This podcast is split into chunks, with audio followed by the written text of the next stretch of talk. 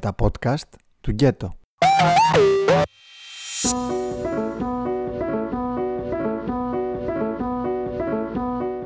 Πολύ πολύ καλημέρα σας ή και πολύ καλησπέρα σας. Είμαι η Τόνια Βλάση και ακούτε το δεύτερο πολυμίξερ επεισόδιο εδώ στο Γκέτο. Δεν θέλω να προχωρήσω απευθείας στο θέμα του σημερινού podcast, γιατί έχω πρώτα την ανάγκη να ευχηθώ το νέο έτος να είναι μοναδικό. Το κοντέρ του χρόνου μια φορά θα γράψει τον αριθμό 2021, οπότε νομίζω οφείλουμε πιο πολύ από ποτέ στους εαυτούς μας να κάνουμε αυτή τη χρονιά να αξίζει.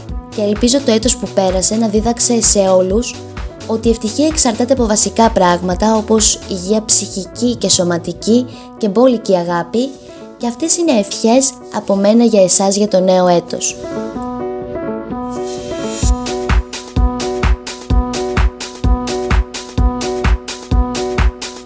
Αφού κάπου εδώ ολοκλήρωσα με τις ευχές μου, ήρθε η στιγμή επιτέλους αυτό το πολυμίξερ να μπει σε λειτουργία και να αρχίσει να αλέθει τα reality show από μια άλλη οπτική γωνία.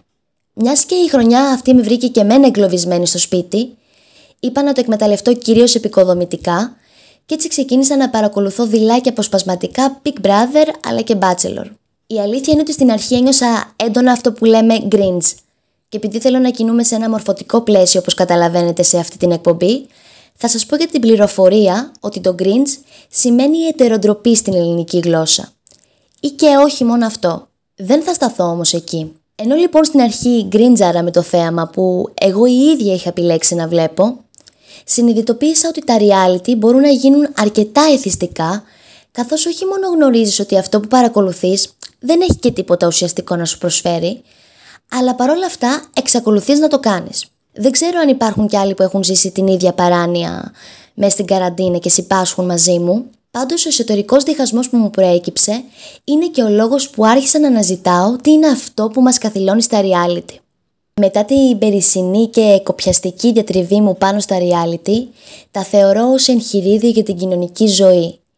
Η αλήθεια είναι ότι το τηλεοπτικό κοινό μπορεί στα reality show να παρακολουθεί και να έρχεται σε επαφή με την καθημερινότητα ποικίλων άσημων προσωπικότητων αλλά και αντιδράσεων. Δηλαδή ανθρώπων της διπλανής πόρτας, ανθρώπων που ζουν ανάμεσά μας. Άλλωστε η επιλογή των συμμετοχόντων δεν είναι καθόλου τυχαία υπόθεση, καθώς ψυχολόγοι των show ψάχνουν άτομα που το κοινό να μπορεί να ταυτιστεί μαζί τους. Άτομα με μια προσωπική ιστορία που να βρίσκει ανταπόκριση σε μεγάλο μέρος του πληθυσμού. Οπότε, ναι μεν από τη στιγμή που μεσολαβούν οι κάμερες, το μοντάζ και όλα αυτά τα τεχνητά μέσα, η αλήθεια παραποιείται και αλλοιώνεται, αλλά νομίζω ότι τα reality πλησιάζουν την πραγματικότητα του μέσου ανθρώπου σε σχέση με όλα τα υπόλοιπα προγράμματα. Ο καυγάς, η διαφωνία, το κλάμα, το γέλιο, η ίντρικα, ο έρωτας είναι καταστάσεις που όλοι οι άνθρωποι βιώνουμε στη ζωή μας και κυρίως στη ρουτίνα μας. Το να παρακολουθείς όμως τέτοια στιγμιότυπα από ανθρώπους που δεν γνωρίζεις, αλλά αυτό το μαγικό κουτί που λέγεται τηλεόραση σε κάνει να νομίζεις ότι γνωρίζεις, μπορεί κανείς να το θεωρήσει κάλλιστα μορφή κοινωνικοποίησης, ειδικά μέσα στην καραντίνα. Αρχικά και να θέλουμε να είμαστε πουριτανοί σε αυτή τη ζωή, δεν γίνεται πια γιατί τα reality παραδίδουν μαθήματα ζωής αλλά σου ειδικά. Είναι το αγόρι σου ή το κορίτσι σου άτακτο; No worries παιδιά. Ο Βασιλάκος είχε ταυτόχρονα 20 γυναίκες. Υπάρχουν και χειρότερα. Επίσης έχω την εντύπωση ότι τα reality μπορούν να βοηθήσουν αυτούς που το αγαπημένο τους σπορ είναι το gossip. Κοινό κουτσομπολιό.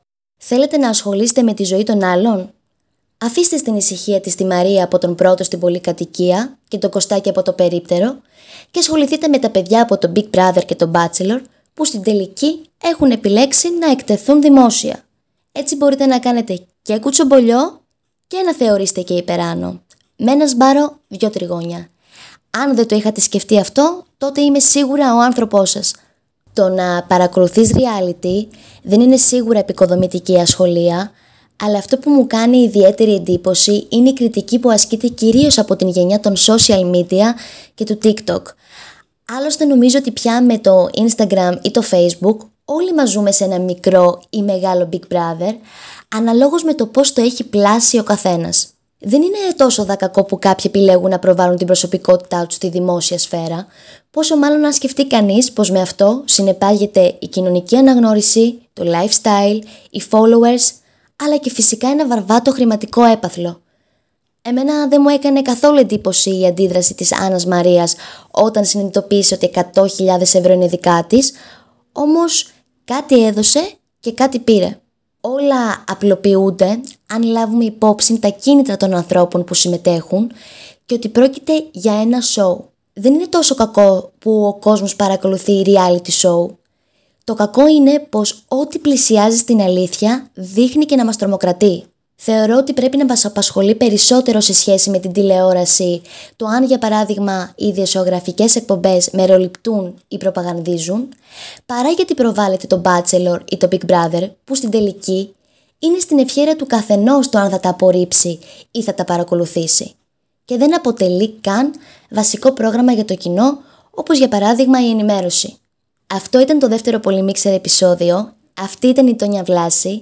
Να προσέχετε τους εαυτούς σας και ραντεβού στο επόμενο.